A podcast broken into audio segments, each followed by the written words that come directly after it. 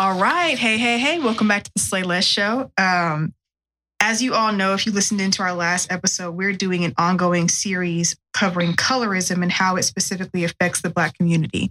Um, so far, we've kind of just been focusing on women. Our next episode will feature perspectives from men, but today I have two lovely ladies here with me. They're going to help us dissect and really dive into this dialogue about how colorism affects us both personally and communally, how it kind of just perpetuates in our lived experiences, so on and so forth.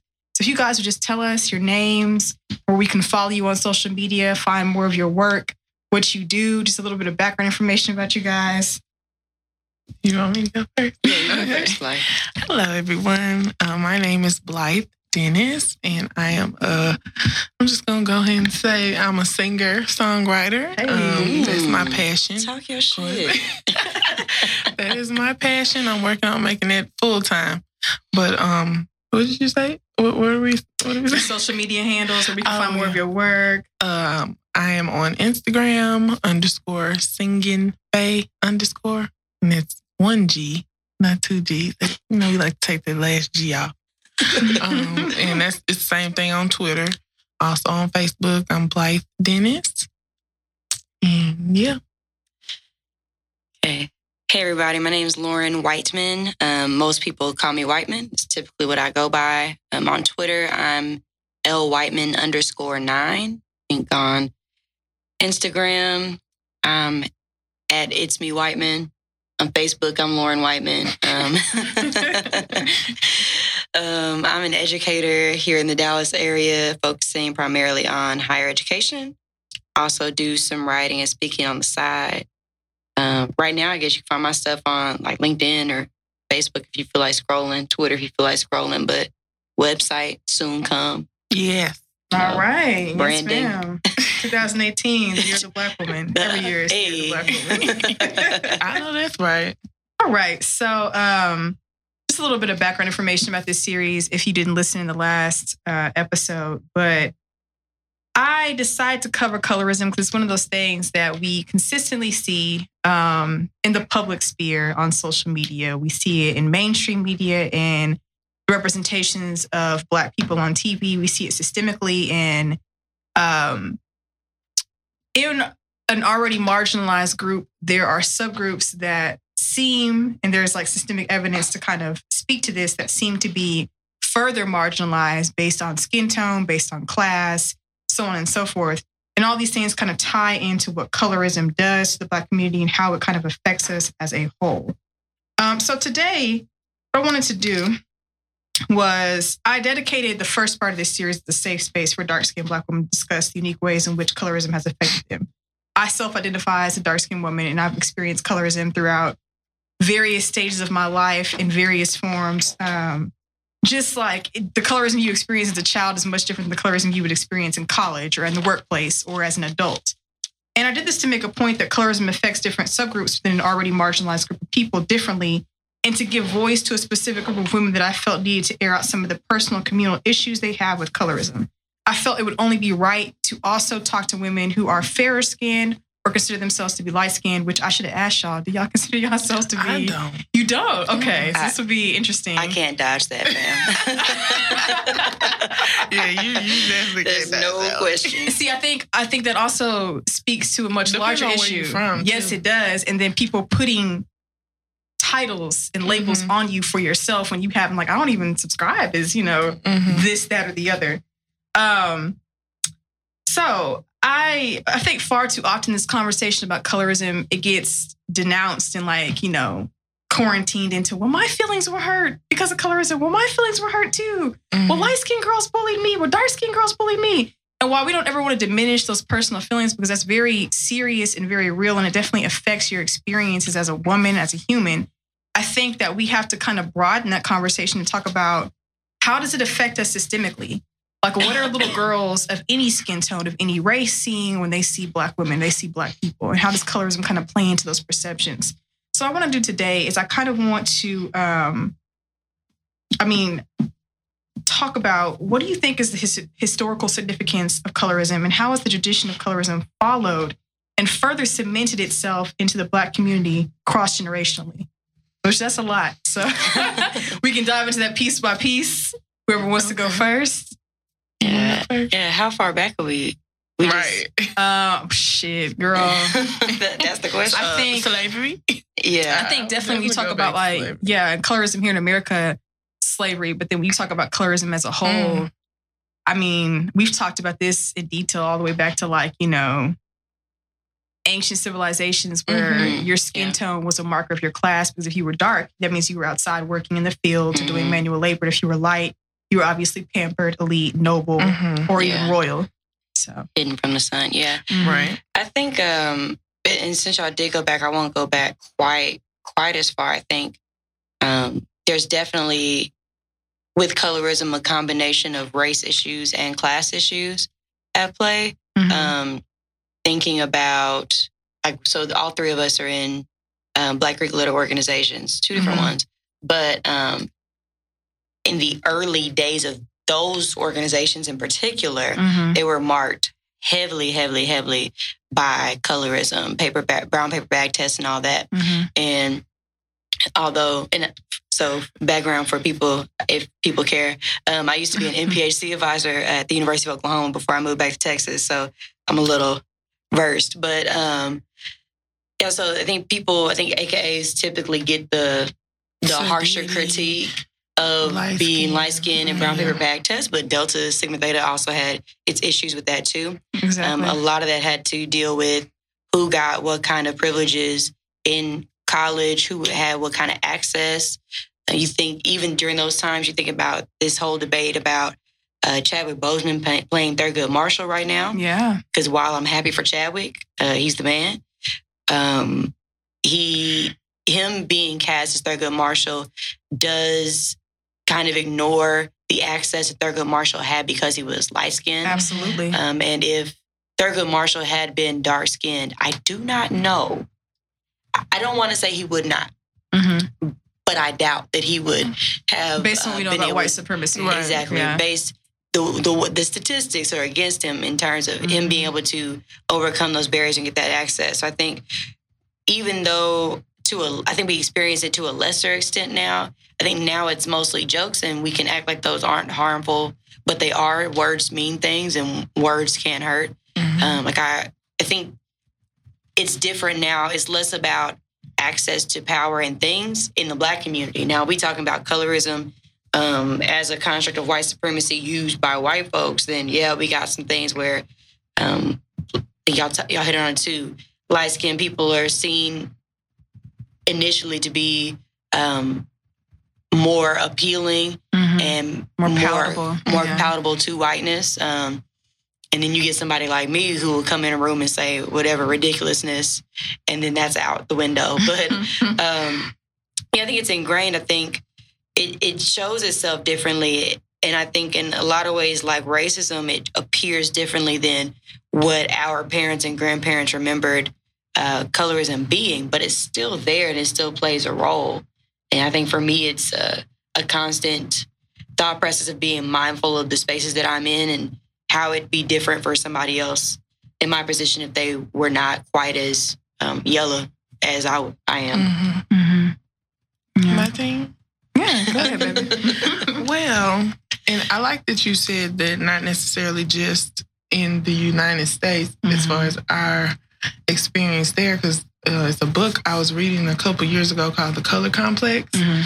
and it just talks about how all races and from different nations they deal with the colorism colorism issue because it's like darkness is seen as bad and light is seen as pure, close to God. So um, it's not just with black people. I think just with us, we do have a unique um, take on it because it did have a lot to do with survival when Yeah. it comes to slavery. Yeah. Um, of course, it's going to be some type of tension between me if I'm in the house and someone else is in the field and you looking at me like, well, you know, I'm out here and, and you're in there, but but someone in the house could be like, well, yeah, I'm in the house, but I'm going through this type of Closer abuse. to the master. right His family members who are right that too and Yeah. then sexual abuse not to say that it wasn't yeah. it was only people in the house, but it's like you said about um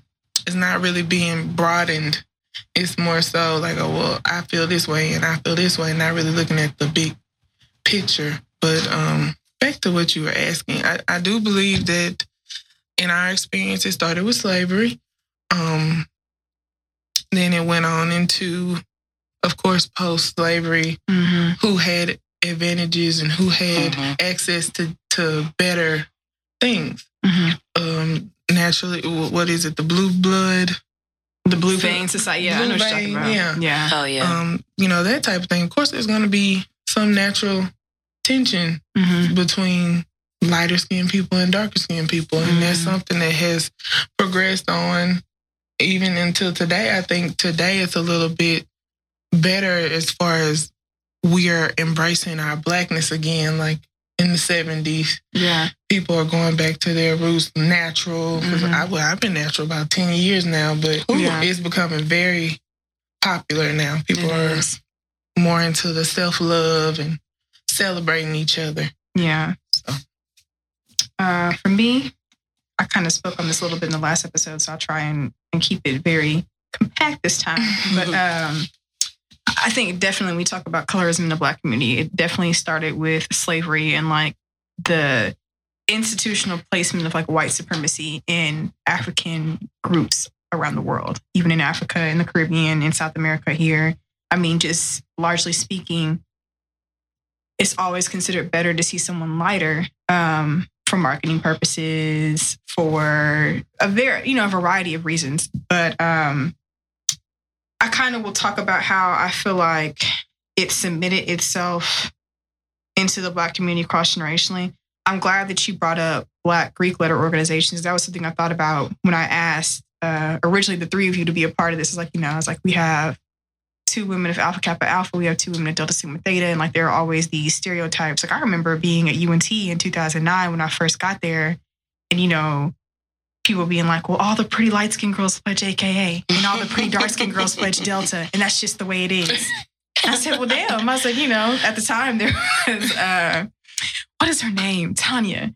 Tanya thinks still works at UNT, and she's she's darker. She's an AKA. Remember, I told her that. I was like, is that true? She's like, girl, look at me now. She's like, how did you want to? And I was like, okay. I was like, there seems to be like a lot of like tension surrounding those ideas. Mhm. And then, you know, like taking African American history and really being exposed in depth to the paper bag tests and Mhm. like W.B. Du Bois and the Talented Tenth and what the Talented Tenth often aesthetically look like. They Mhm. weren't people who Mm. would have embodied like my skin tone or even something close to my skin tone or maybe even darker. They were people who, um, you know, were chosen by white people to represent the black race Mhm. because they were seen as not threatening, which, you know, in and of itself is oppressive anyways, because it's been like, oh, well, you're black, but you're not too black. So Mhm. come on over here. Like, You're we'll, like we'll accept your black ass anyways because you're not too black. Mhm. So it's like it's one of those things where I think cross generationally you have to really dive into that sector of African American history.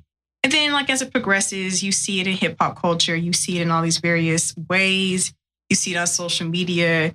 You see it in, you know, if someone asks you to name like the three biggest uh black female pop stars, superstars, of course you're gonna say Beyonce. Mhm. You're going to say Rihanna. You're going to say Nicki Minaj.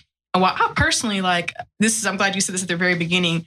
I personally wouldn't consider Nicki Minaj Or Rihanna. or Rihanna really to be like, you know, light skin. I'm like, well, and Beyonce, I mean, like, there's been times I'm looking at Beyonce, I'm like, damn, girl, you've been in the sun. You look good. like, you know, like, you look good either way. But I'm like, you know, like, where. Where is that line of demarcation that separates the light from the dark, and like Mhm. who gets to really decide that? Which is another thing that I think we should and really are going to have to dive into in this Yeah. episode. Yeah. Well, I think that's like I said. I think that's a regional. thing. Mm-hmm. Yeah. Like when I moved to Texas, like people calling me yellow. I'm like, what? Mm-hmm. But no, you 'cause from I have Louisiana. cousins who are translucent. Like, yeah. So Yeah. I'm I'm I consider myself to be at least medium tone. I, I love to say, oh, I'm team dark skin. Everybody's like, really? no, like. But yeah. And I, I totally get that too, because a lot of my family is from like Southeast Texas, Mhm. Louisiana. So you got people who are like literally, if you didn't know they're related to you, Mhm. like, oh, that's a white lady. Yeah. That's a that's a white boy. you wouldn't even know. Yeah. Exactly. And then I think that further kind of like talks about, you know, just like that line of demarcation where who gets to decide. Like my best friend is biracial and she's like, I'm not light skinned. And like she hates that. She does Mhm. not like Because that. it's a negative stigma. It is. It Mm. is a stigma. It is. It, like, there, oh, there is a you- stigma. You think you this, Mhm. 'cause you. Yeah. And I mean, I can't say I don't get it because some people do act like that. Mhm. It could be like a defense mechanism for for some. Yeah. Some people actually grow up thinking that they're better than somebody else because how they look, yeah. Know that's unfortunate. But Yeah. It really is. But it does. I think it's it's interesting how we buy into these things too, because mhm. uh, you talking about your experience getting to UNT and people saying, well, the light skinned girls play JK, the dark skinned girls play Delta.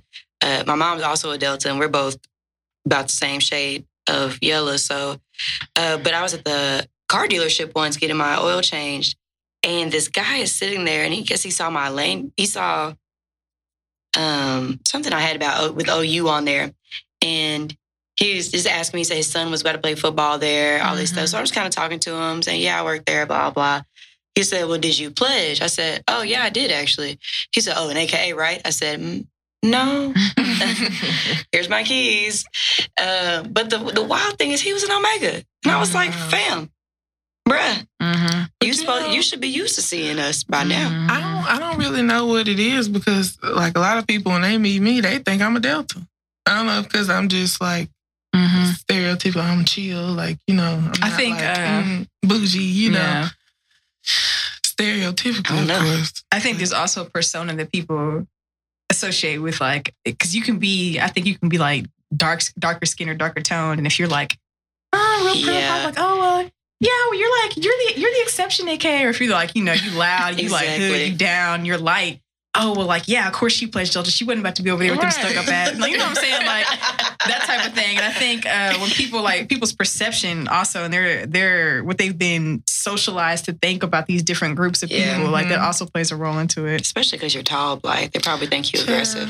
Everybody think I'm and my, my voice don't help. uh, don't If anybody feels light you. Voice. Oh, you yeah, we, we in the same boat. Oh my goodness. We got kind of talked about this, but um as black women as a whole, we all suffer under the umbrella of white supremacy and are denied access to the privileges that come with having white skin. So we can't deny that, right? That's like a Mhm. fundamental truth here. Mhm. Um, that being said, both racism and colorism operate on a spectrum that positions some people of color above others in various ways as a tool of oppression and to cause further division within an already splintered group of people. So, as part of this series, like on Instagram and Facebook, I've been taking submissions in the forms of quotes, poems, stories, etc., on how colorism has personally affected people. Several of the quotes stood out to me because they specifically talked about the occurrence of being accepted by white peers, but um, you know, only because their appearance was considered safe and non-threatening. This is textbook oppression. Mm. Like, there's no way around that. Yeah. So I'm just like, okay, like, ah, shit. And, you know, that's terrible. But my my question is, like, what are your thoughts about this? Like, what are some of the deeper complexities that you think that occur within this phenomenon? Mm, I definitely agree with that. I've experienced that uh, firsthand. Yeah.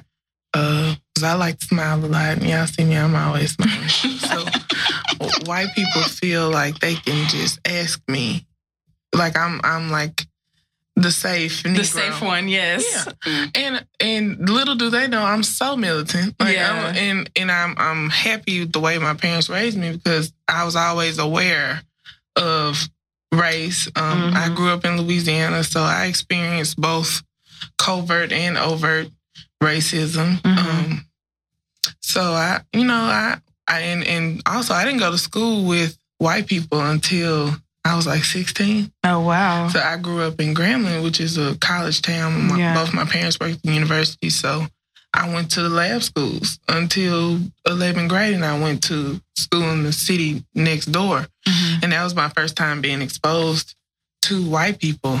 So that was interesting because I would always hear, like you know, what my parents was saying.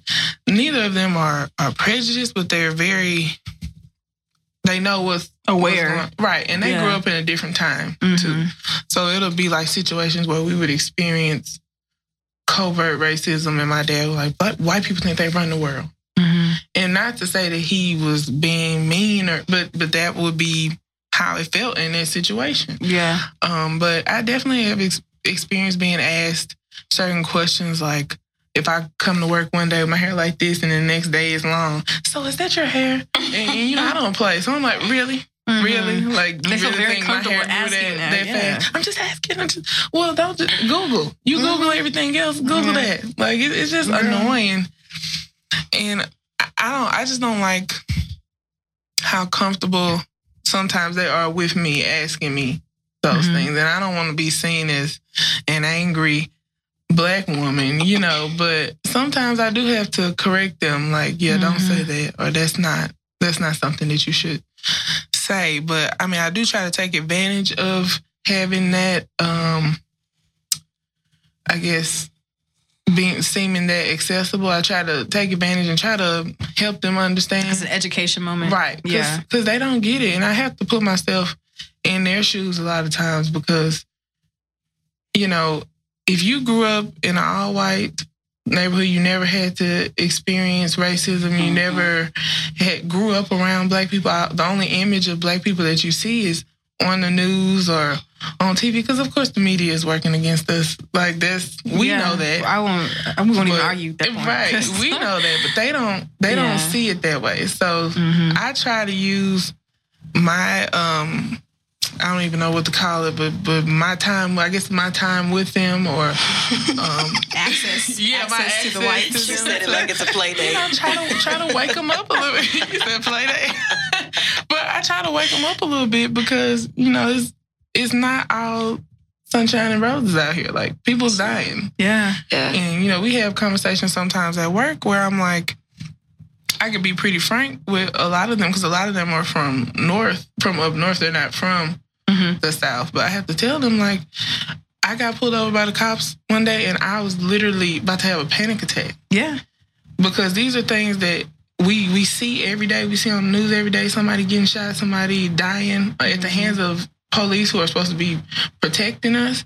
And some of these things we don't realize how we internalize them Mm-hmm. Because we're so used to it. Yeah. But when you're in that moment and you see them lights, like that's not that's not a joke. Sandra Bland, like, and sometimes you know I get a little emotional some sometimes, but it, I mean if I if I acted on everything that I saw, I go crazy. We all would go crazy, Mhm. and a lot of us are going Yeah. crazy in in different ways. You know, it manifests in different ways, but you know, There's a lot of research that talks about um, racism's experiencing racism and the connection it has to PTSD. yeah. Mhm. There's a lot of conversation about that. The people don't want to hear it because they want to. They want racism to be over. They don't really want that because then that requires like a a turning over of privilege. And, Right. Well, and that the and they don't take away. mental health seriously in the first place. So I mean, they already do. don't even. exactly. I, th- I think Blythe is interesting. You were talking about um, the uh, access, and I don't know if it's access why people feel like they have to you, or or that they feel you have to them, so they they ask you and say things. I, Mhm. I experienced that too. I think it's interesting because it, it's very similar to the conversation we were having a little earlier about being in the big house mm-hmm. and that kind of um, being that adjacent Mhm. to certain folks, right? Yeah. Um, I think um, I struggle with that for a lot of reasons. I used to, I used to want to be that person that would get white people to be less racist, and I Mhm. wanted to say, "Hey, here's what you need to do, and here's what can happen," and um, and I just decided after uh, living in Oklahoma as long as I did that that was no longer my ministry. Mhm. Girl.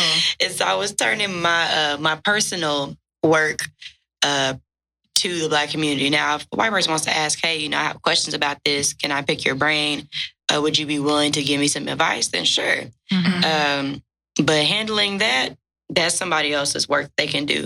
Um, and I think because of the the ways in which I experienced racism, uh, de facto and de jure, the ways in which I experienced conversations about race. So I was living in Oklahoma and working at the University of Oklahoma when the SAE bus situation happened, there will never be a nigga in SAE. I was working in Greek life at the time. So you had like you were you were in contact with I was young all men. up in it. Yes. And um, I was also in grad school, and I was involved with this activist group on campus that responded to it. Right, so I would. There was literally no space on that in that time where I could move, or that was not uh, a part of what was going on around me for several months.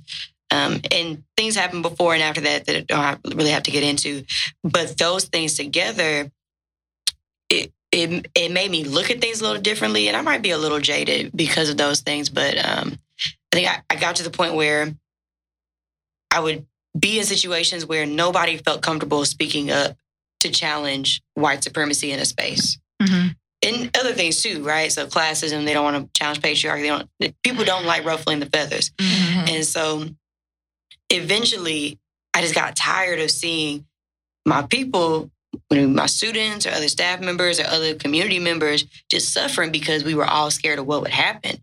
And I eventually um, made a statement one day that if if I have to be angry to for, to help make sure that people that look like me aren't going through this bullshit, then I don't mind being angry black woman. I don't even mind being angry black bitch if that's what that means. But that's draining. You can't live like that for all the time. And Mhm. and I did for I was in that that mindset for I be in there for months on end and it's draining, but it's like it's half defense mechanism, it's half being on the offensive, it's half you know, half as I'm not out of pieces, but it's survival. It's all these things and it's draining. And I think that's what it makes it so hard being a black woman because it's you can't be too outspoken because then you get that label or Mhm. then people uh, push you out of situations. But if history, go through our history, it shows us if the black woman don't do it, it ain't gonna get done. Mhm. right? Fuck it, I'll do it. Yeah, Girl. exactly. And, I and- need one of those it- shirts. I do too. Exactly. need And that's what we do for better or for worse. We become superwomen and it kills us. Well, then too, we like you said, we've been doing it. Yeah. We raised raised the kids of the people who oppress us. Yep. Cleaned out, cleaned their houses. Um, Couldn't use their bathrooms. right. I, I have a shameless plug. I have a song on my album. Right. Go ahead, Ooh, girl. talk your there. But I have a song called "Don't Love Me" on my album, and it is about this how um, Black women are treated and, and seen in our society. mm-hmm. And uh, the chorus is like, um, "You like my style, you like my swag, you like my hair, you like my ass, but you don't love me." Mm-hmm. So that that shines light on like the the Kim Kardashian Cultural appropriation. Oh yeah, all that. You wanna you want to be me, but you don't want to experience everything that I experience. Yeah. You don't want to support all the things that I experience either. Right. Like Paul Mooney says, everybody wants to be a nigga. Right. Don't Don't nobody want to be a nigga. Right. so exactly.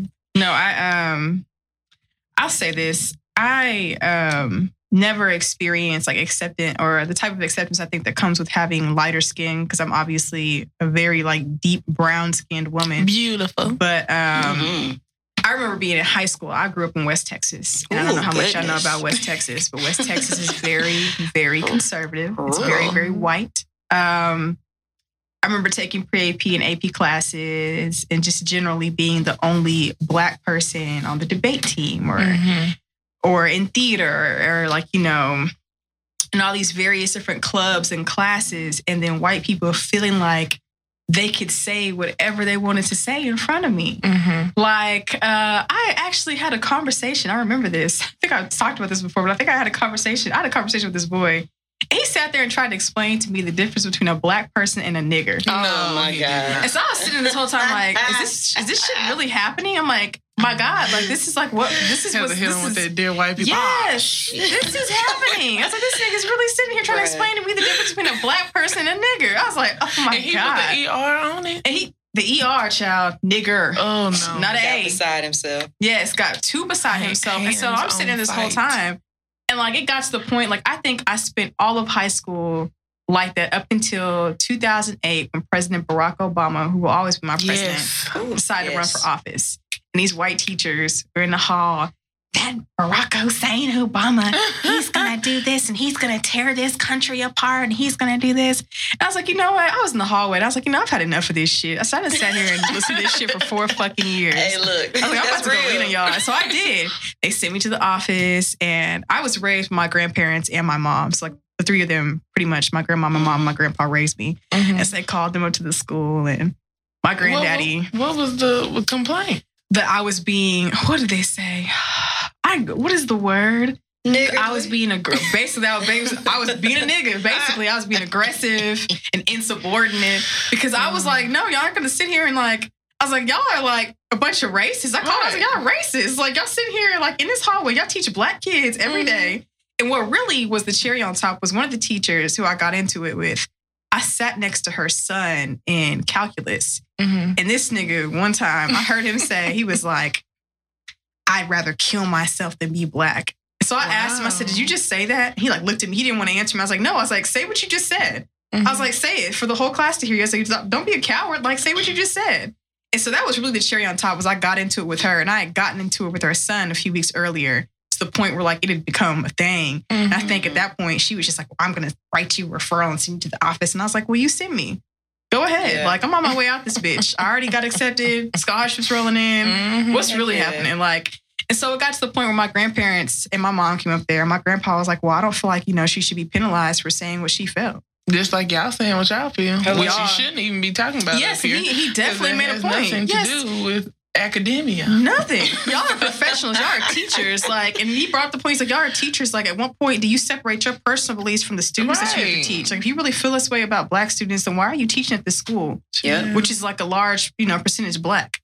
And so it just kind of got to that point where I spent the majority of my high school years and middle school being in that kind of environment, experiencing those kind of microaggressions, Mhm. experiencing the labor of having as a child, experiencing the labor of having to explain what racism was to grown ass white people. Mhm. And so by the time I got to college, I was like, you know, like I'm not doing this shit no more. Mhm. I'm not your black friend. I'm not the one that's going to sit here and educate you. Like, if you want to have an honest dialogue about what racism is, right. I will have that conversation with you up until a point Right. because the Yeah. same literature that's available to me is Ooh, available exactly. to you. Yep. Do the and then Googles. too, it's like, like you said, either you want to have a serious conversation or you asking me th- these things for entertainment value, and I'm not. I'm not here for that. Like, no, again, like you're not about like to troll said- me, like right? Well, then Yeah. think about it too. It, so, so I um I was presenting at a conference in Montreal a couple years ago, and I was uh, talking about student activism with uh, two with the white staff member from uh, OU at the time, and then she's still a white staff member. She's still a staff member there, um, and then also a white woman that's a faculty member, and I'm super appreciative to them for the opportunity. Um, but when I was there, I kept meeting other white folks that were doing research and writing and research in, the, in academia comes with dollars. it does. So they was getting money these fellowships to- and these grants and stuff. grants and fellowships to talk about student activism.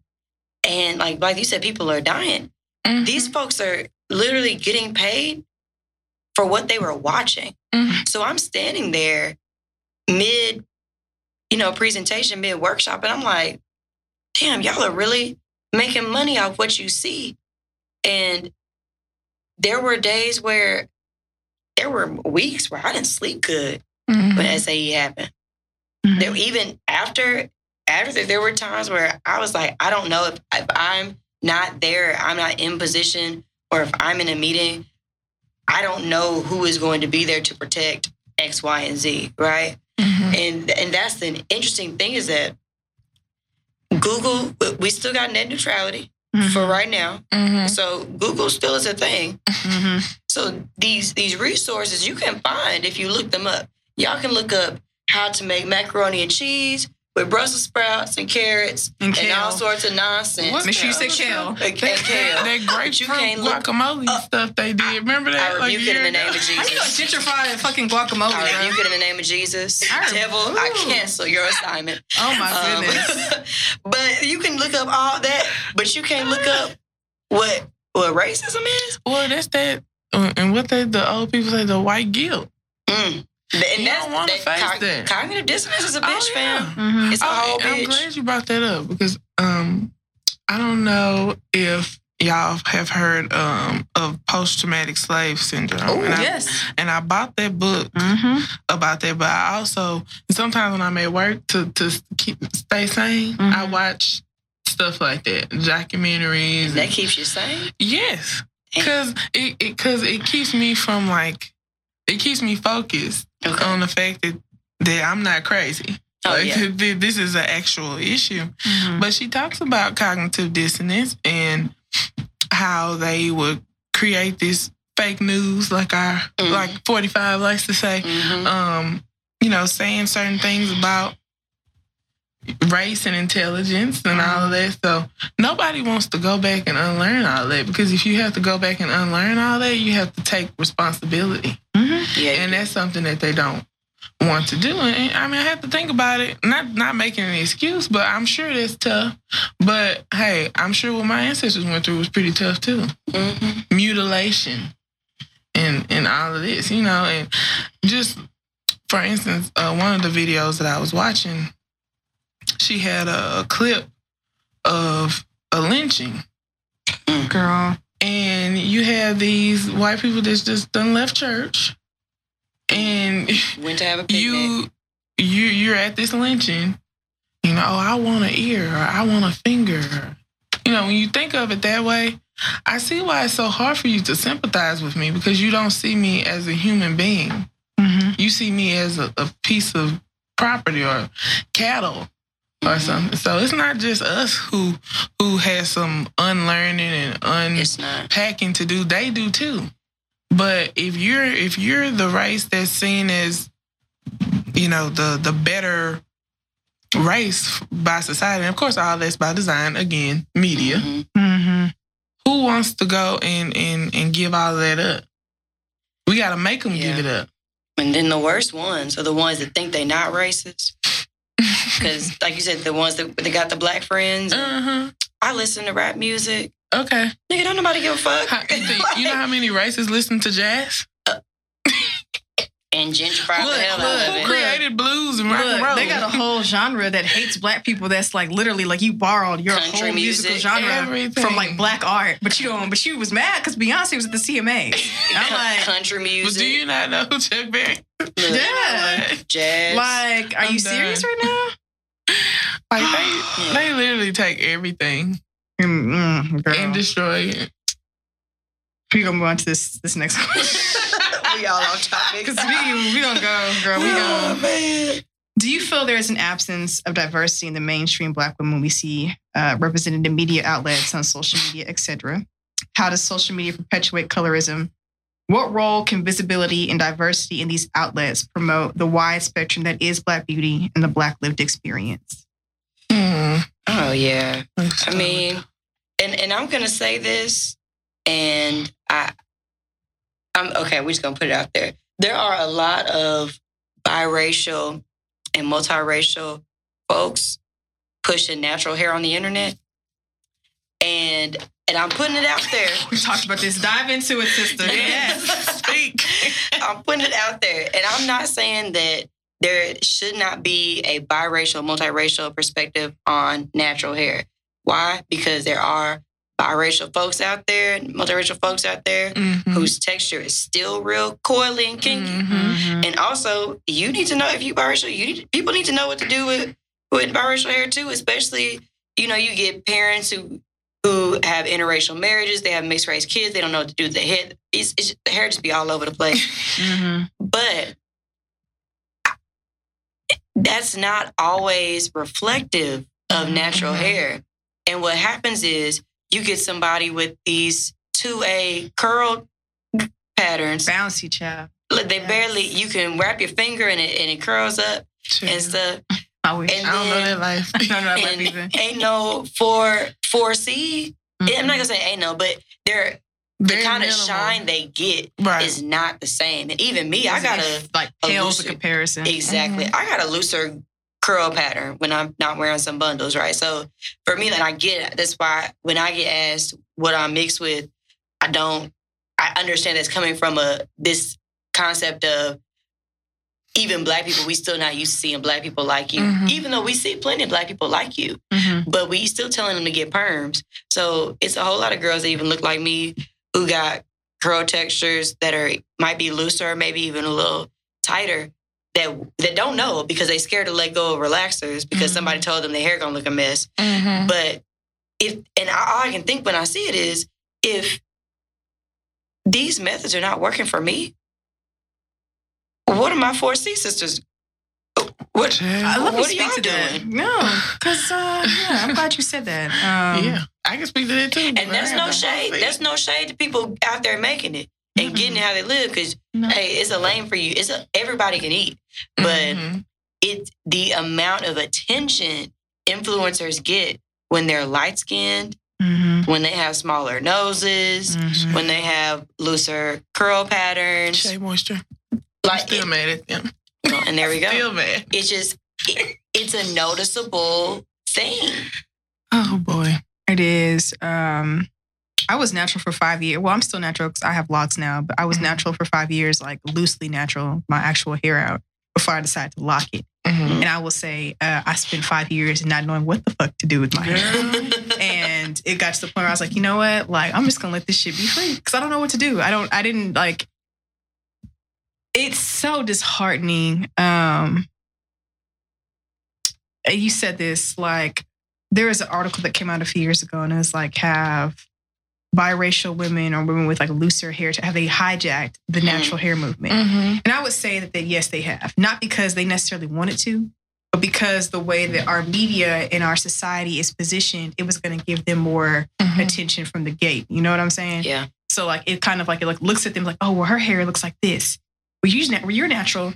Well, I'm natural too, and I can have 4C hair. But if we're both going to interview for a job Mhm. and we're both natural, Mhm. one person is probably likely more likely to get that job than the other person because their hair looks a certain way and because it's deemed more acceptable than someone who is 4C or someone who has locks. Like, you Mhm. know, now, and this is just so disgusting to me. I'm sure y'all have heard of like the Supreme Court case where this woman went, they took the case all the way to the Supreme Court and they said basically like the final ruling they decided was that if you have locks, your employer can actually legally fire you. That's a damn shame. And what Mhm. what what comes to mind when I think about that is is race, is skin tones, all these different Yeah. things. Because you know, as someone who's white has locks, they're not looked at as dirty or filthy. It's hipster. It's hipster. Now me, who I go to the salon and spend ninety dollars every damn month to get my shit Mhm. retwisted, you know, send her a dry and everything. I'm like, okay, like you mean to tell me that my hair, because of the way that you think it looks, is unclean and unkept, and that I Mhm. can't get a job for this or for that. And then, I mean, also just kind of like touch on social media, how it perpetuates colorism. Uh, I talked about this the last episode, but I think social media is awesome because it allows people to have, it allows self expression, right? Mhm. But within self expression, I think it's also very important that we pay attention to the people who get praised for expressing themselves and the people who get praised for, like, you know, being Black Girl Magic and Carefree Black Girl. Because Mhm. I think, I'm, I'm sure we can kind of agree on this. They're not talking about Shaniqua from Compton when they talk about Carefree Black Girl. Hell no. They're talking about Zendaya. They're talking about Oh, Yara yeah. Shahidi. They're talking Mhm. about, you know, Amanda Stenberg. That's her name? Yeah, I Yeah. think so. I think it's how you This is pronounce this is it. gonna Um, be today. The one from a Rue from Hunger Games. Yeah, it's Yeah. from Hunger Games. Yeah. So I think, you know, while I'm happy, I'm Did you always say happy. Steinberg? Is it Steinberg? I think it's I think it's Steinberg. Stenberg. Stenberg? I don't know. I'm always happy to see black women getting shine, right? Yeah. Mhm. And I think increasingly we see less color. I don't. I won't say we see less colorism, but we do. I feel like the variety is starting to broaden some, I think so. Too. which I I'm optimistic about. I am optimistic that the variety that we see in black women is starting to broaden some. Mhm. But you still have these people who are getting all the capital and all the like the real shine Yeah. from this stuff. They kind of Mhm. like fit into this one little box of aesthetic. That's most. I mean, that's an aesthetic that I would say if you want to break it down to colors, and most light skinned women don't even really fit into. So it's like you kind of like further, it's like you have black women who are dark, you have black women who are brown, you have black women who are lighter, you have black women who are biracial Mhm. or who identify as biracial. Then you have the racially ambiguous, which right now with like the Kardashian culture, I think is like there's a really huge push for that because it's so marketable to so many different groups of people. Mhm. So Even their last name just makes my skin crawl. I, mm, I, I don't. I, I'm not gonna say the H word. I do not like the Kardashian clan and what they represent. Yes. And a lot of my friends they get angry with me when I say that because they're like, "Oh, she's cool." How you know that? Fuck them. You don't know that. And and they out here sleeping with all these black men. But what are Yeah. you doing for Black Lives Matter? Because you have black children. Mm-hmm. Everything they touch turns to gold, and every black man they touch turns to shit. Yes. And I'm tired of watching it. Give us Kanye back, please. Right. Oh, that was just, it's just such a blow to me. Damn, y'all took Yay. I know. Really? And it's it's like it's not like one of them took Yay, the one took Right. Ye. The worst like, one. And I He would have. He probably would have been better off with one of the other two. maybe. Shit, girl. But I was listening to Gold Digger the other day. I was like, dang. It's You, He- prop- you prophesied this. you know, and I made that comment before. he did. He definitely did. I made the comment before. Um, this is a good an event. segue. It is. We're gonna I dive mean, into it. We do. I made this comment before an event. Uh, shout out to them fellas at Hip Hop Book Clubs. It was actually their event that I made it at. the homies. Um, they, during their uh, their first college dropout show they did back at Josie Records, uh, people were talking about Kanye and just and everybody was glorifying Kanye and it's great. And I love old Kanye, so I'm with That's it the only one I fuck with. it's the only one and and it's like all these things and it just kept it, it was conversations about education they were glorifying i work in education so i get it but i also see the pitfalls and i was i it says something to the effect of you know we're dealing with somebody who who we rock with because he was so authentic and so true and he was giving us something that was more authentic than we had heard in a long time right. and positioning it in a way that we had not heard before, um, our generation at least, I think. Mm-hmm. Um, and what he did was created something that might last forever, which Mhm. any artist, any creative wants to create something that's going to last. Like, so as you don't want your podcast to just fall off the face of the earth when you stop doing it, you want it to have some longevity. Right. Like, you want your your music to stay. You want somebody to look up 30 years and play your one of your albums, be like, damn, Black did that. I want somebody to read an article some years down the road and be like, damn, Wyman was really talking about some stuff. Mm-hmm. So in a way, he did that. But the hard thing for me is what happens when I have to sit there and think about the fact that the man's work remained true, but the man didn't. Right. And then it, it it questions the validity of what he did in the first place.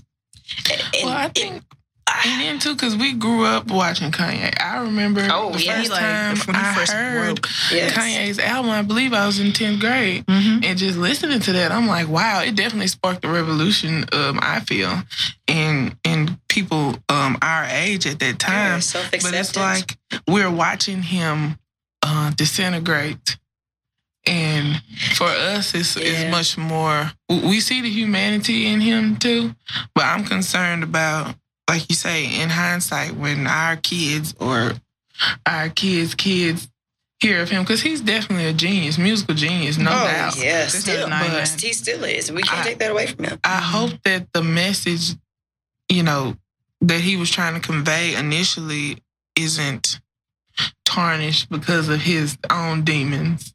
And two, I feel like That's if his it is. mom wouldn't have um, passed, it would have been a lot different. Oh, yeah. I think he he dealt with that in a you know interesting way. Um, you know, shit, shit happens. Yeah. It's It does. unfortunate, but I mean, hopefully he get up out of there. I mean, he definitely in a sunken place. He's man. oh, most definitely. But then we get like something like ultralight beam from him. place. Hell yeah. Then we And get the music ultralight is still beam. good. It's amazing, but yeah. He just is. He just he's not the same. No. And and nobody want. We don't want him to be the same, but we don't want him to seem like a to be completely different person. Well, see, and I think that's where he gets it fucked up because you'll see, you'll hear him complaining and saying like all this stuff, like, "Well, I couldn't stay the same." Like, you know that what's that line he has in that Rick Ross song? It's like, "Do you expect Cassius Clay to like turn up and you know what I'm Oh, talking yeah. about?" I can't Yeah, remember like the exact line, but it's like, okay, well, what you're saying, like, nobody's asking you. No one would ever ask you as an artist, as a human, to stay the same and not Mhm. progress. Mhm. No one's asking you that. But what you're doing, in my opinion, is not progression. Like No. you've your ideas, like you were so revolutionary for like young black youth when you Mhm. first Oh, yeah. came out. You What? like I remember shit when Kanye dropped College Dropout. I remember being like, I was like in seventh or eighth grade, and I was like, damn, like Ooh, y'all this is like, feel what? no, no, no. That's not my that's not my agenda. But like, you know, to like I can't remember how um, old I was. When did it come out? make you I think that was 03 or 04. Yeah, I was definitely in high school. So it was like before I was in high school. I was on my way. I was on my way into high school, but he he was so revolutionary. The things that he was saying, Mhm. like he was just- saying all those things. he was so that- black, That- Yes, so wanted to- black. He was so black, at the time. black. Like, he was Yeah. blackity black For at that paper, time. look how low they was still. Even if you in the Benz, you still, Still a nigga. nigga in in the the coupe. coupe. Yeah, like nobody was saying shit like that. Like he really was the Yeah. backpacker in the bins. And so like for Oh, him, boy. you know, fast forward 10 years later, you're like meeting with Trump after he wins this election. He said all this like extremely racist ass shit. And then like Mhm. Your clothes You- a million dollars. your clothes, like, you know, who are you marketing this Your shit to? Your Nigga, you from the rags. south side of Chicago. Who you know from back home who can afford this shit? right. And so then like not only that, but then Lord have mercy, his his choice of wife. That's his heart. That and then like him him getting on stage and like black people need to stop focusing on racism so much. Sir, I'm like, like, your whole first three albums. What? But I think And he wasn't just talking about racism. He was talking about the complexity, like the Oh, deep yeah. complexities So of we racism. know that he knows. so I'm like, I know you get this. But like, I think it's also a testament to the importance of mental health Oh, and there we go. in the black community because is. an, another thing that I had picked up from the um about the post traumatic slave syndrome, you have a people who were enslaved for hundreds of years hmm Mm, who were released, quote unquote, right? mhm, And you go into Jim Crow. mhm, We never had a chance to rehabilitate ourselves. Mhm. Like you in in America honors all the other shitty stuff they do most of the time. Like mhm. Or shitty things that are done to people, like don't acknowledge the it. Holocaust and you know all Mhm. these things, but you don't acknowledge the fact that slavery is something that has fucked black people up and, and still fucking us up to this day. Mhm, But you don't want to acknowledge that. mhm. No. So how you expect people like we we're always gonna be um, a little bit behind until we can can unify, and they do everything they can to stop us from unifying, and, and they use the things that we love. They use music, The use of people we love. yeah, Yeah, all of black that. black folks are not. We are not um, lacking in being complicit in some of Mhm. that because we so busy trying to prove Assimilate. assimilate uh, and prove that we um, can be on the same level, which we can, but we don't have to assimilate to get there. But we so much better though. well, Like look at where we come came from. Like we do it was kings and queens, like created everything. maths and sciences and stuff, but they don't want us to know that because we're supposed to feel Yeah. inferior. And, and then we get, you know, upper middle class, bougie black folks, Mhm. um, some of whom tend to be of a lighter hue. Not all, but some of whom do. And it's this concept of, well, you just are focusing on the wrong thing. You just want to be a victim. No. Until we deal with the root cause of this Mhm. stuff, we're never going to get the community forward. So some of us, yes, are going to be able to look up. Yes, I can sit here and say, yeah, I got a couple degrees. I can sit up here and say, yeah, I'm published. Yeah, I'm on salary, blah, blah. I can say all these things. But the reality is, I'm an exception Right. to that rule. Yes. Right. I'm an exception to that system. And I'm very fortunate. But until we reckon with what it means to have been enslaved that many years, to have been Mhm. without resources, to have been stripped of humanity for that long, Mhm. then to deal with that through Jim Crow and to get no breaks Mhm. and then to have to roll into almost immediately into what some people wanted to say was a, a post-racial society where we still did not really deal with those things until we deal with that we're never going to get the community to a point where we can say hey we good even you think about this concept of, of and it's so funny to me because bougie black folks again i got some bougie tendencies so but bougie black folks kill me because we're very quick to say things like that. And then at the same time, complain about black people being crabs in a bucket. Mhm. And at the same time, we're not going to shop at black owned businesses, Mhm. right? Because black people this and black people that. exactly. Instead of saying, hey, let I'ma work find the with you. one, I'm to work with you. I'm to help you if this is what you want, or finding somebody that can do Mhm. good quality work. But if people talk about this crab in a bucket mentality, and completely ignore the fact that crabs were not created to exist in a bucket. Mm. So no, they're not gonna act ideal. No, And they're, not, gonna, flourish. they're not gonna flourish. No, they're not gonna be able to make this thing this shit work because they were not created to be in buckets. Mhm. hmm And Yeah, until we that's a word grapple right with that, we're not going to be able to let that go. But we buy into these things because it's what makes us more appealing and palatable to white supremacy as well. Mhm. Uh, That's true. you know, I think you said a lot of really good things there, especially with pal- the word palatable, which I think is just kind of a word that we have to really associate with Mhm. some of the deeper complexities Mhm. of um, Because it suggests Racism. tolerating.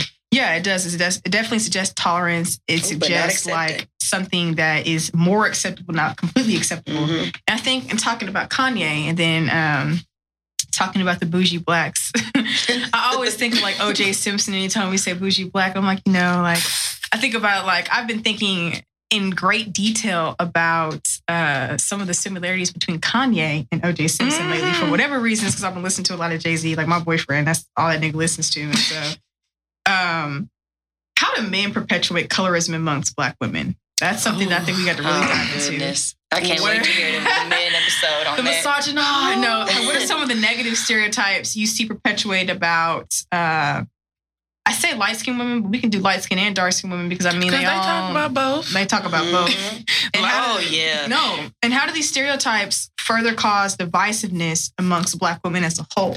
Well, I, I want to speak on it. Yeah, do it. Do it. Go ahead, baby. I have a, a serious issue with, and I'm gonna say as a whole, not not all black men, but just the the notion that black women are the problem.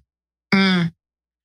Because we all messed up to a Mhm. degree. Oh, we yeah. all we all, All the have products our of issues. Yes. We, we all are trying to become, or should be trying to become better. Mhm. So to suggest that, you know, oh, y'all don't want to be adventurous and y'all don't, you know, light skinned girls, they don't text back. And, you know, dark skinned girls, Damn. they be loud. And, and, you know, they, they play a large part in it. And not all black men, because black men who I surround myself with love black women. Right. Oh, yeah. Yeah. But when you look at, and we're talking about social media, and there was a um, um, a couple months ago, it could have been a year ago, with that whole color spectrum photo, and people were making, you know, Mhm. statements about that, or, I remember. you know, and it's it's sad because you see a lot of black men who t- who talk down about black women, or or try to say that the exotic woman is better, but your mother is black. Mm. So what does that say about you and how you feel about yourself? I've never understood that. I don't get it either. And and you know, I'm not against interracial dating.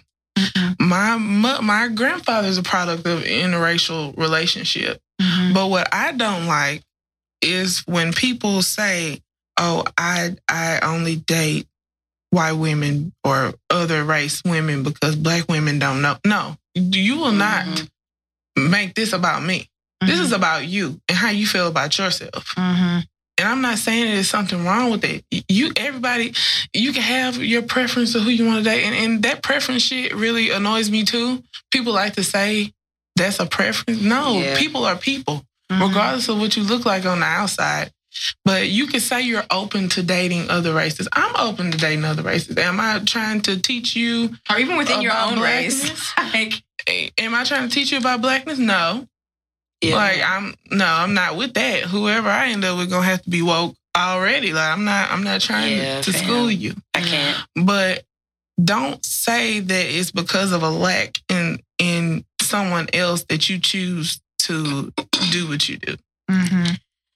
So, okay, so I'm about to, I'm about to, um, I don't, let me find the right phrase for this. Okay. Uh, well, okay. So I, in a lot of ways, got some stereotypical light skin tendencies. Oh my goodness. See, I wasn't even gonna say I wasn't gonna say nothing. but you did because I know when- you said light skinned girls don't text back. I know, I know exactly what you were saying. I, I am Oh notoriously God. bad at texting back. Um, and I want to say I'm working on it, but yeah. um, sometimes I do, sometimes I don't. I don't know. It depends on how I'm feeling that day. but you know, and so and I'm Mhm. really really fortunate. Like like they're friends. We have friends in common. I have, we have friends obviously outside of each other in our friend group. But um, I'm I'm at a point now where none of my friends and the people I surround myself with regularly, none of the men um, have this. I don't date black women. I don't do this. Now they'll crack some light skin slander jokes. I, I Mhm. saw three today about light skins. And I texted him back, and then I looked at my inbox and said, "Well, Jesus." But um, I, I think it's interesting. I I think on th- so on that side, I'm like, I get it. Um, I remember being probably like a freshman or a sophomore in college and hearing somebody say something about uh, what kind of what's your favorite color?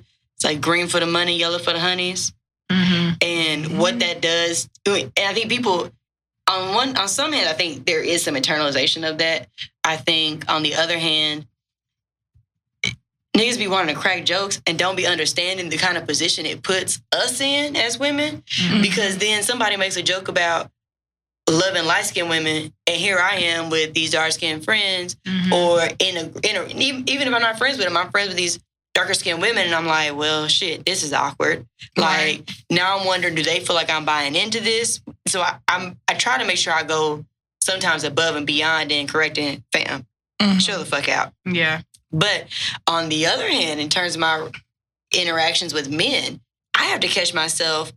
And one of my fears is that I'm going to look up one day and realize that I've been fetishizing black men to an extent because I am extremely attracted to dark skinned men to the point where I typically don't blink at too many light skins. There are some exceptions. Right. But like when I say dark, uh-huh. Same I'm talking this black Yeah. right? And I I don't I don't know what it is. I just appreciate what God did.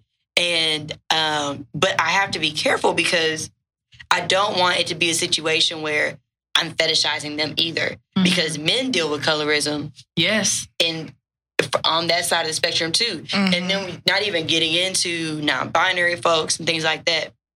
But stick, thinking within the binary, uh, thinking about that, I don't want to be that person that does that, and I also don't want to be that person. Like I, yeah, I, I really tend to not be attracted to very many light skinned men. Um, but I think, I think some of that, also, if I'm being honest, is growing up with the light skin jokes and having to prove how black I was in Mhm. like elementary school and middle school, and then but now I, I also they're y'all are gorgeous. So dark skinned men, hello, happy New Year. What's up? Happy New Year from white men, fam. uh, Light skinned men, also hello, Happy New Year from white men. But um, it's something I think about, and I think, but that's I think that kind of reflection and that kind of honesty is crucial to these conversations that are more difficult Mhm. particularly with colorism or anything else. Because if me, as a woman, as a person, as an educator, can't dig in and be honest about these things that I, I think about and I wonder if I'm crossing lines sometime, then how can I get my students to? How can I get the other people in my life to? How can I help shift this narrative if I'm not doing that investigation myself? Mhm. I think it's interesting that you brought up that fetishizing because I did write that down Mm-hmm. for that too. Because for me, like I said, I was raised to know who I was. I'm a black woman. Mm-hmm. Uh, I don't get shits and giggles when somebody like, "Oh, what you mix with?" Excuse me, Mm-hmm. I, I'm black. Bruh. That's what I say. Like, of course, every, we all my okay. I'm this sh- uh, shade, medium tone. My brother is probably about your skin tone. Mm-hmm. So it's like that doesn't mean anything. That's just a luck of a draw when it comes to the gene pool. Yeah. What I ended whatever up being. you happen to come out as, right? But I'm very clear on the fact that I'm a black woman, Mhm. and that doesn't um entice me for somebody to ask me, "Oh, what are you mixed with?" or Mhm. this or that like that. I, I really don't. Can you at least ask if I'm mixed first before you ask me what I'm mixed with? Mhm. Don't I'm lead quick with that. It's tell that I'm quick like, assumption that well, you you must know, be. There was this thing called slavery, so uh, we all mixed with something, Mhm. right? Yeah. So I don't know. What Shit, I'll be like, I'm, yeah, I'm niggas, I'm probably your cousin, nigga. Like for real. On the like, I've had people argue with me about whether or not I was mixed. well, you are, but you just don't know it. Yeah. Right. Are you sure? Pretty and, uh, positive. White people ask that shit too. And I'm like, what are you mixed with? Uh, don't care. I was about to say something super rude. Please, I was about to say something super rude. black, please. sorry. Relax. Ah. Invisible ink effect. God damn. so for for me, um, I I definitely felt you on a deep, deep level when you said you had issue with like just how black men in general, generally, not all of them, of course, because I want to say that, like, Mhm. but generally treat black women. Um, and some of the things that they reinforce about patriarchy, racism, colorism Mhm. without either knowing or they know they don't care or they just genuinely don't know. They just genuinely think it's like jokes and shit. The black woman, like we, yeah, we we treat like a rag doll. honey. Girl, we are Mhm. the work mules of the world. They work us Yes. to death. Uh, Everybody. mentally and emotionally, physically Ooh. exhaust the fuck out And of they don't want to talk about that mental and emotional work we be doing No. on behalf of these No. niggas. No, they Because- don't.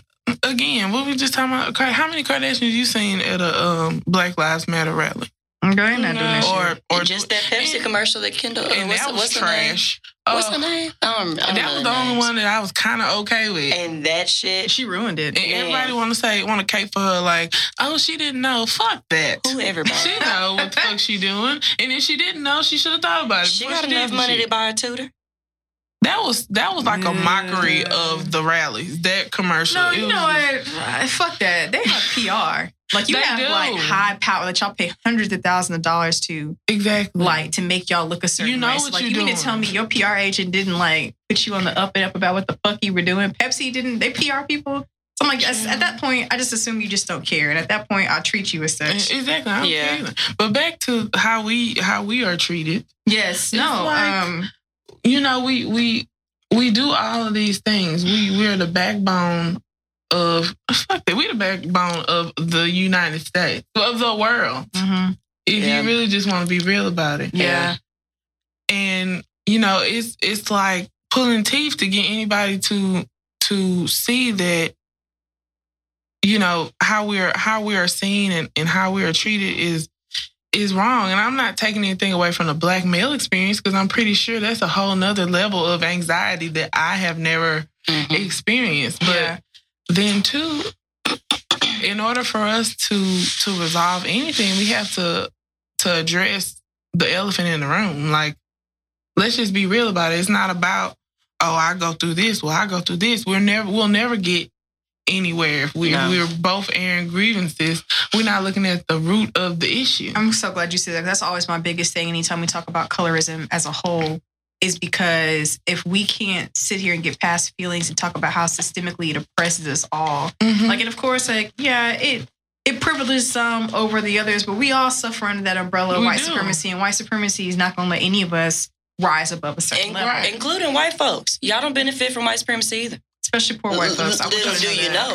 Yeah, 45 don't give a fuck about Little y'all. do you Y'all know. voted for him. 45 gives not a damn He does not fuck with y'all. with his orange ass But I wanted to kind of like touch on what you said about like being in college and just kind of like, um, you know, I my friend group is pretty diverse as far as like skin tone. Like we all look different. Like, We're all like, but we're all like, you know, we're all black women. We love each other. Like we Mhm. understand that black people come in this beautiful variety of like Yeah. colors colors and shades and hair Mhm. textures and all this different stuff. And I think um, one thing I wish that black wom- black men specifically would understand is that colorism, just like racism, is a tool of patriarchy. Mhm. so what it does is it positions. I read this like I read this this thing like you know there's this this myth that black men don't want to marry black women. If they don't marry Mhm. black women. But then we look at the statistics. Eighty seven percent of black men are married to black women. Mhm. 87%, if you would break that down even further, like black men with money who are successful are still married to black women. Mhm. But then like I started thinking about that, like, okay, well then when we talk when we talk about stereotypes and like who which black women are actually getting married, what do they look like? Mhm. And overwhelmingly, it's usually lighter skinned women who are getting married. And so I think what I kind of wanted to talk about and kind of delve deeper in is to how what role do black men specifically play in that? Mhm. Like aside from like the jokes, aside from like And I'm like, you know, is it a status thing? Is it a thing I about? think so. You think so? I think to a degree, and, and again, it's incorrect. Mm-hmm. It's not valid. But a lot of people still have that same mindset. Like you you you get more access to things when you have someone who is lighter Mm-hmm. skinned or whatever. And that's and that's up to us to debunk, honestly. and to like take the power away. I think it's like you know, Right. systemic, right? So it's like, at what point do we? And I mean, the thing is, like, you look at black women now, like cross whatever, hmm we lit, nigga. We the most educated. Oh, yeah. We like Definitely. just the way that we power so much of the trends and the direction that money flows out, how we're actually seeing that money. hmm I'm not still really sure about. Mhm. I would say that black women's wealth is probably growing, growing at the rate that it should. hmm Definitely not. Correct. But um, I'm always interested to kind of like talk about that because I'm like, you know, at what point do we really have to like? And then you know, it is. It puts us all in an awkward position because, like, you know, like you were talking about, you have like you would be you and your friends who are like darker. Well, I'm like the darker friends. So I'm sitting there listening to these niggas say all this. I was like, what the fuck? Like, Yeah. where is this like? And, or imagine if it happens in front of like when I was in grad school, it happened in front of a group of dark skinned undergraduate students. Mhm. So then for me, as I'm in grad school, yeah, but I'm also working, I felt doubly and triply compelled to make Mhm. sure Mhm. that one, they knew, hey, I'm not rocking with him on this. Mhm. One, two, he knew what you said ain't cool. But also, three, you don't have to look quote unquote exotic, whatever the hell that means, in order to be attractive. Mhm. Um, I, I think, and I don't want all of them to know that too, because people need to know that, like, exotic, yeah. If people say, oh, you look so exotic, yeah, I'm black, fam. Like, Mhm. what? We are excited. in, in, in real life. Right. Right, so because in, in th- that exotic implies that that there is something about you that is not Oh. regular black. Uh-huh. That's why I do spend a lot of time referring to myself as regular black. Um, I do too, for that I reason. know, like, black you're like- black. Oh, what Caribbean island are you from? And I'm like, like, But, I'm no, like, my grandfather well, was from Trinidad, so I give people that. I'm Haitian, but I'm like, don't I don't I don't want people like this. is The thing is like. Like, but that's the thing. Is like, I grew up with my black, my black American family Uh, who's from like the cotton fields, Arkansas. So Mhm. people ask me, I'm like, I'm a nigga, nigga, like from West Texas. Like, yeah, where are you from? You're like so pretty. I'm like, well, no, like let's not go there. yeah. Let's not do that. Like, because then you're assuming that the only reason you think I'm pretty is because you think I'm I'm not from just black. across That's the not sea. a compliment. And it's not. Like you're insulting, you know, yeah, the rest of my black friends who were from Houston and You're from upsetting Third me and my and from- homegirl. Yes, like you're hurting my feelings. Like I don't like that shit. and it, but also influencing this narrative that it just Oh, keeps furthering it. I, I do. I don't know necessarily if I if I do think that men are dating light skinned women for status. I don't, I don't know that I necessarily agree with that. I'm not saying it's wrong. I'm just I don't know if that Some for me clicks. Oh, some of them. You know, some of these niggas Or then childish. too, when when you think about the role that these the the rap that we the music we listen Oh to, Jesus, yeah. all that praising uh, yellow, all this shit, you know, it's yeah, looking media representation. Really looking for long hair,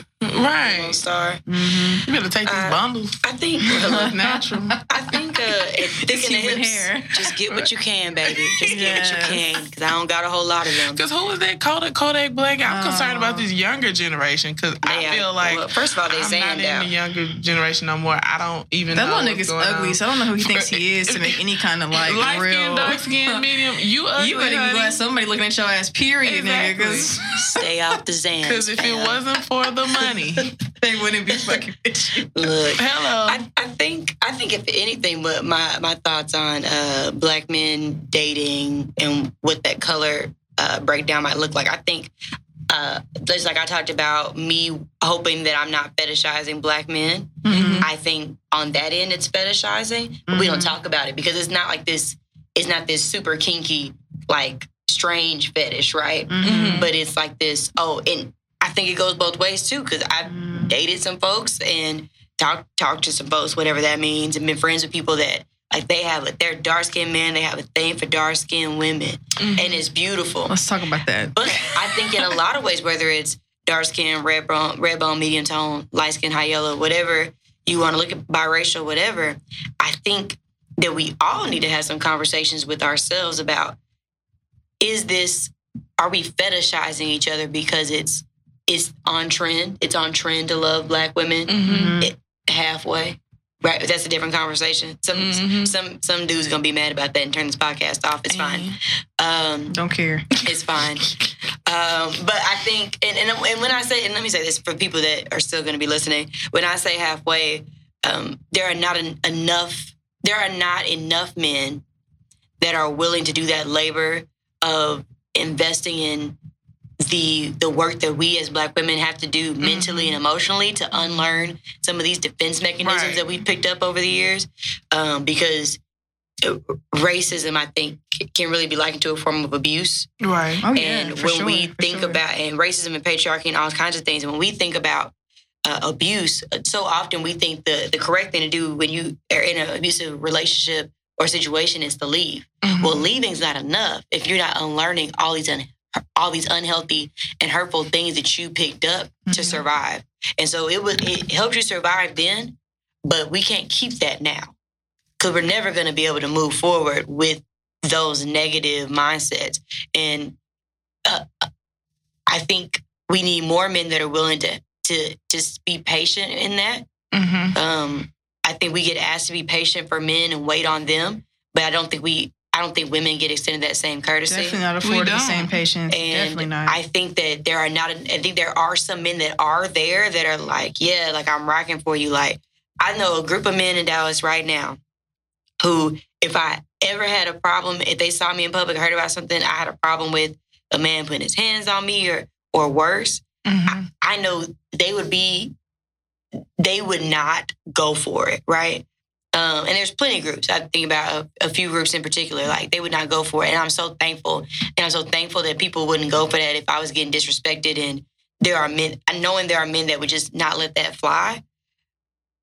But we need more men like that to to get their brothers on that page too. Yeah. Because that's also not really work that we can do, I think. Um, I I totally agree with that in so many different respects, and I think that kind of like is a good segue into our our last question because we got we've been talking, we had a good conversation.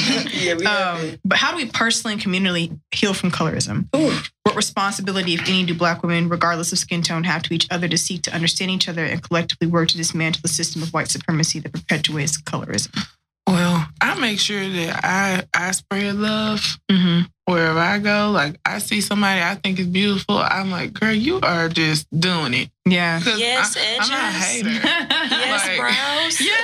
I I love think, I think a lot of it though comes from like again competition. Mm-hmm.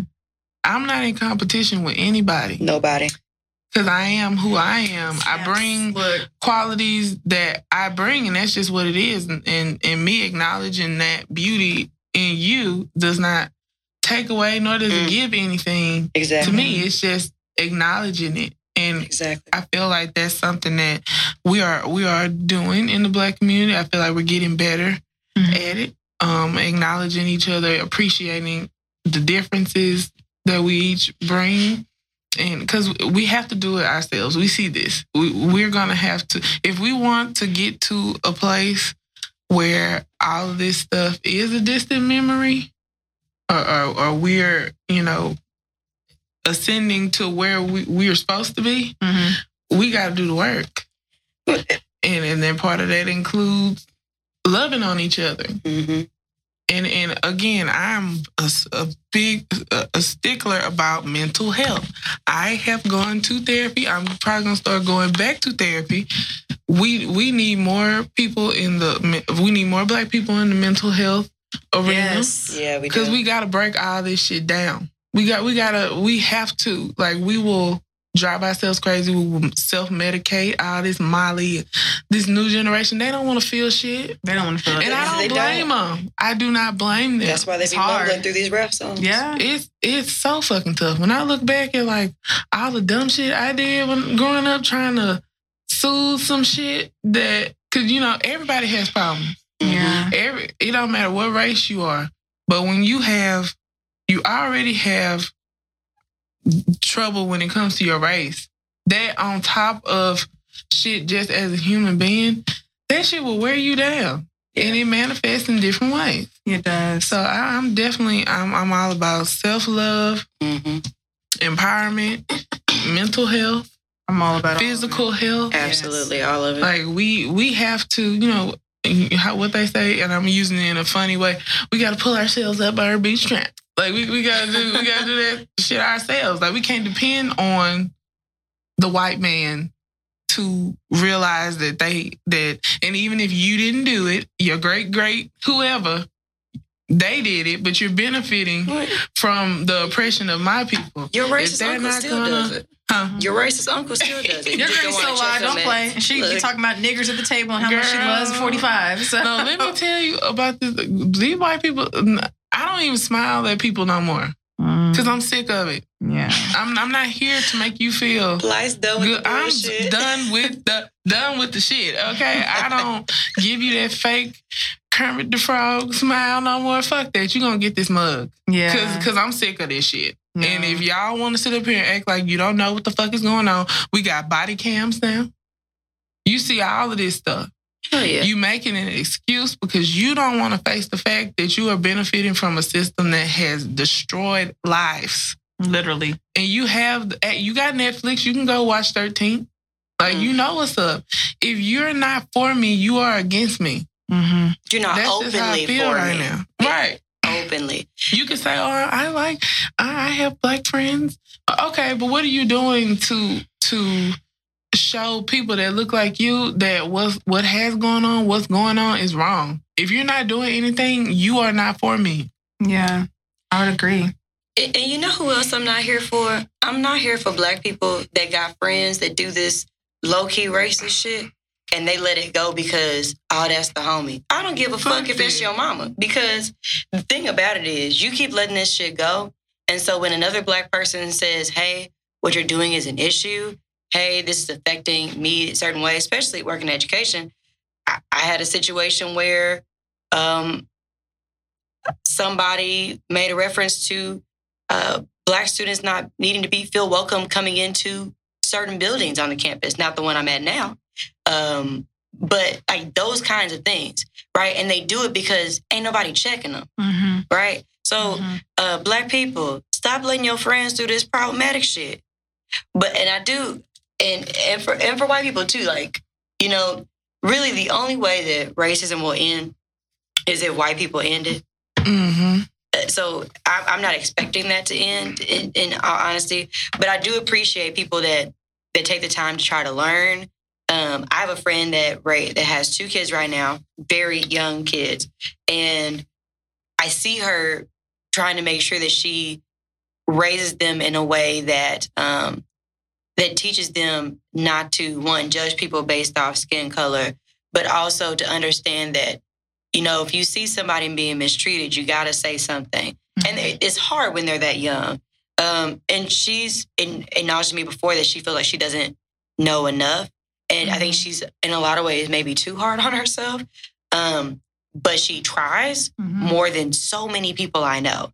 And See, it's people like that that will raise children to like not think about race, not think about skin tone, not think about these things Mhm. that perpetuate all these various types of forms of oppression. You know? Mm-hmm. yeah, Mhm. yeah, I think so. I think, um, damn, what was the original?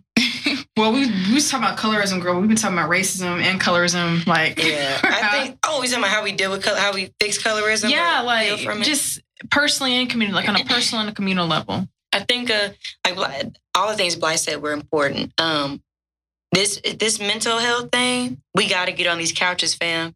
And stop saying go to church. I be uh, You need both. hello, You really do. both. hello. I would. If- if. That's Hello. such a profound statement. sometimes the church don't be the spot for you to be, It- depending on what church you at. it really don't. You and got to like, get in the right place. Right. people people i think address these types of issues uh, in a very one-dimensional way without understanding this in a very multidimensional way so like saying for instance when we talk about like addressing colorism or addressing racism or addressing Mhm. these things which colorism like we say racism but it's a subsect of racism anyway so when we say Mhm. these types of things it's like you know it comes with the level of self-love and it comes with the level of like appreciating yourself but it also even self love isn't enough. You have to attack it systemically. You have to attack it um, in the way that darker, the darkest, darkest of people are targeted Mhm. by a system that wants to put them in jail and wants to use them as free slave labor for corporations. Mm. You have to talk about the fact that, you know, we have to stop being okay with like saying these types of jokes in front of children, which like institutes racism and colorism, and then like, you know,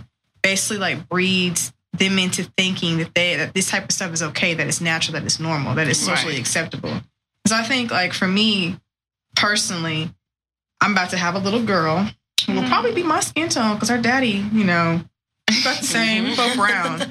So just teaching her to love herself and teaching her to really understand that, you know, you are beautiful, but then also teaching her like not necessarily that you have a responsibility. 'cause I don't I'm tired of like placing this burden, like, well, you have a responsibility to go out there and be the trailblazer. That's exhausting Yeah, to a certain extent. But it's like I also want her to understand, like, you know, uplift other women, regardless of like what they look like, Yeah. regardless of their race, their skin tone, their hair texture, whatever. Yeah. Appreciate that their that beauty comes however it comes. Right. And to really accept it for what it is. And then communally, y'all pray for I'm about to make my foray back into academia. Ooh, Girl, I'm going for this PhD. Girl, when you starting? Uh, well, I went and talked to the head of the PhD program, and it looks like I'll be starting in the fall. At What UNT? No, at P- uh, TWU, sociology. Oh, So I have to turn That's it. what I I'm have to trying like to do mine officially turn all my shit in, and then we'll, Yeah. get the acceptance letter, that we can really celebrate. yeah. But Oh, yeah. yeah, I, right now I'm I'm in the application process to go back and get the third round, and I'm done for real because I'm tired. I mean, that's same with me too. But I'm not going back in the fall. But congratulations on your acceptance in advance because we Girl, claimed in it. advance, we're gonna claim it. We're But, gonna claim um, it, and we're gonna claim some money too. Mhm. girl, yes, but Coins. I think communally, like um, for me, my communal contributions to like dealing with racism and colorism and all these different microaggressions that Black people face with under the spectrum of patriarchy and racism is to really like put forth like the information that can change people's minds Mm, yeah. and not feeling not necessarily feeling like it's my responsibility, but hey, like you need to know this. Like this is what's going on. This is like research. This is the facts. This is what's actually happening hmm in our lives. Like this is what you need to know. This is what can actually create policy change that makes the world a little bit brighter, a little bit more equitable for those of us who have been marginalized for like years and years and years. Yep. So Well, th- that, that reminds me. I know we're trying to wrap it up, but that reminds me of the sister that uh, founded the Me Too movement, yeah, and she got left off of the Time cover, and she. they put Taylor Swift's ass on the con cover. girl. hello, and then um, Girl, don't even give me. she got left out of something ass. else. I'm trying to look up her name because I cannot remember it. But when I saw her, I was like, well, shit, that's why. Because she's not fitting this supermodel palatable mold they want. So then you have right now, Rose McGowan is about to be a part of a, a five part documentary series uh, based on her experiences with this Me Too campaign. Where is the sister that created this? Right. Uh, I was just so personally disgusted by the fact that they did that. And then I, I don't know if y'all, um, um, this really conservative company just bought time. And so I feel like this type of shit is just about to get worse. Like it's going to be more and more of like the same shit of them leaving out the people of color who really drive these movements. Same thing with Black Lives Matter, which you know Which they have tried to they have they have tried to gentrify that. Oh, they have yeah. gentrified that shit Well, they have taken it. And then, you know, what was so interesting to me about that particular hashtag when it was created by three queer women of color. mhm. And then they didn't want to use that. Afro Latina queer women. yes, they, they didn't want to use that to talk about black trans women or like the people who were Hell no. getting killed by police, but literally like, you know, ain't nobody rallying and rioting in the streets for them. Mhm. No one, But black women. yeah. Hello? Again, Hello? fuck it, I'll do it. Hello. So I'm just like, you know, I was really, really upset by the fact they left her off the cover of Time in regards to the Me Too movement because she Yeah. literally sparked like All of it. all of it. All of it. And- Like, and I found her name. Let me say it's the sister's name, Tarana Burke. We see you. Yes. We hear you. We appreciate you and the work Yes. you done. You might you may never hear this, but we claiming it. I'm probably gonna tag you in it on Twitter when it comes out. Mhm. I'll let you know, sis. Um, but thank you. And if nobody else says thank you for the work you've done, hey fam, we thank you. Yes. man. Uh, yes. Y'all, this has been so cathartic. Um, while we're finishing up, I did want to put a little shameless plug in there for my Okay. friend. She has a dating podcast. Yes. Uh, it's called the Love 183 Dating and Relationship Podcast. You can Mm. find her on iTunes or Google Play Music. Um, yeah, it's lit. one more time. Uh, the Love 183. That's Love 183 Dating and. Relationship Podcast. Available on both iTunes and Google Play Music. Definitely check her out. I'll be uh also follow me at the Slayyyleste Show or at Slayyyleste, both on IG. Um also you can find my Facebook page on Facebook, the Slayyyleste Show. But I'll also be putting her stuff on there and I will probably be releasing this episode early sometime next week. So Thank you for listening in, and I can't wait to do the last and final part of this series detailing the perspective of men and how they're personally and communally affected by colorism within the Black community. Mhm. Thank y'all. Peace, love, and happiness. Bye, y'all. Yay. Bye. That was fun. That was fun. Yes. These Wait, wait. podcasts have been really interesting because usually I try to like stop at an hour, but I'm like, you know what? Man, I I, got was time. I ain't doing shit. look, I was like, man, doing I'm, doing that with was I yourself, talking too much, but commercial. Shoot, it was just so, it was, it's just so deep to It get into. It is, girl. It's really longer is. than longer than an hour and a half. Shoot. Three. Ain't nobody listening for three hours. Hell no. I gotta would listen to at myself. work. I listen. Shoot, the read be like two hours. You know, they didn't used to It be don't though. feel like two hours. it didn't used to be, and I noticed like over the last few months, I was like, damn, they still okay. hmm But the time passes. It does. It does. does. But then this is such a topic that like you can like address it from so many different angles. Yeah. Well, thank y'all so much for being a part of this. Thanks so much for thanks for having having us. us. Of course, I'll text y'all whenever I, because it really depends on whenever they get done editing it. Okay. It usually takes them about a day or two, so I'll probably release it on Monday. evening. Okay. Okay. Just let us know. I'll send put it on y'all our Graphics social media. stuff, you know, medias. uh, um, I'm not really on Yeah. Twitter no more, which I need to get back on Twitter. That's where Twitter where is, youth is, is Yes, growing. it is big. Twitter is coming back. It is. You know what? I'm gonna have to go be- ahead and do that. Yeah, Twitter. Twitter used to be such a trap, girl. That's what it was. Girl, I have had three Twitters. Cause, Cause when you delete your Twitter, you can't you can't just start that shit back over. I think it was like 30 days. And I had like a lot of followers. and. I deleted that shit. See, I got two Twitters right now. I was now. converting it like over to like my podcast one, so I just like, Mm-hmm. Yeah, I got two Twitters. girl, One of them, quote unquote professional, that's actually real ratchet, and then my my work.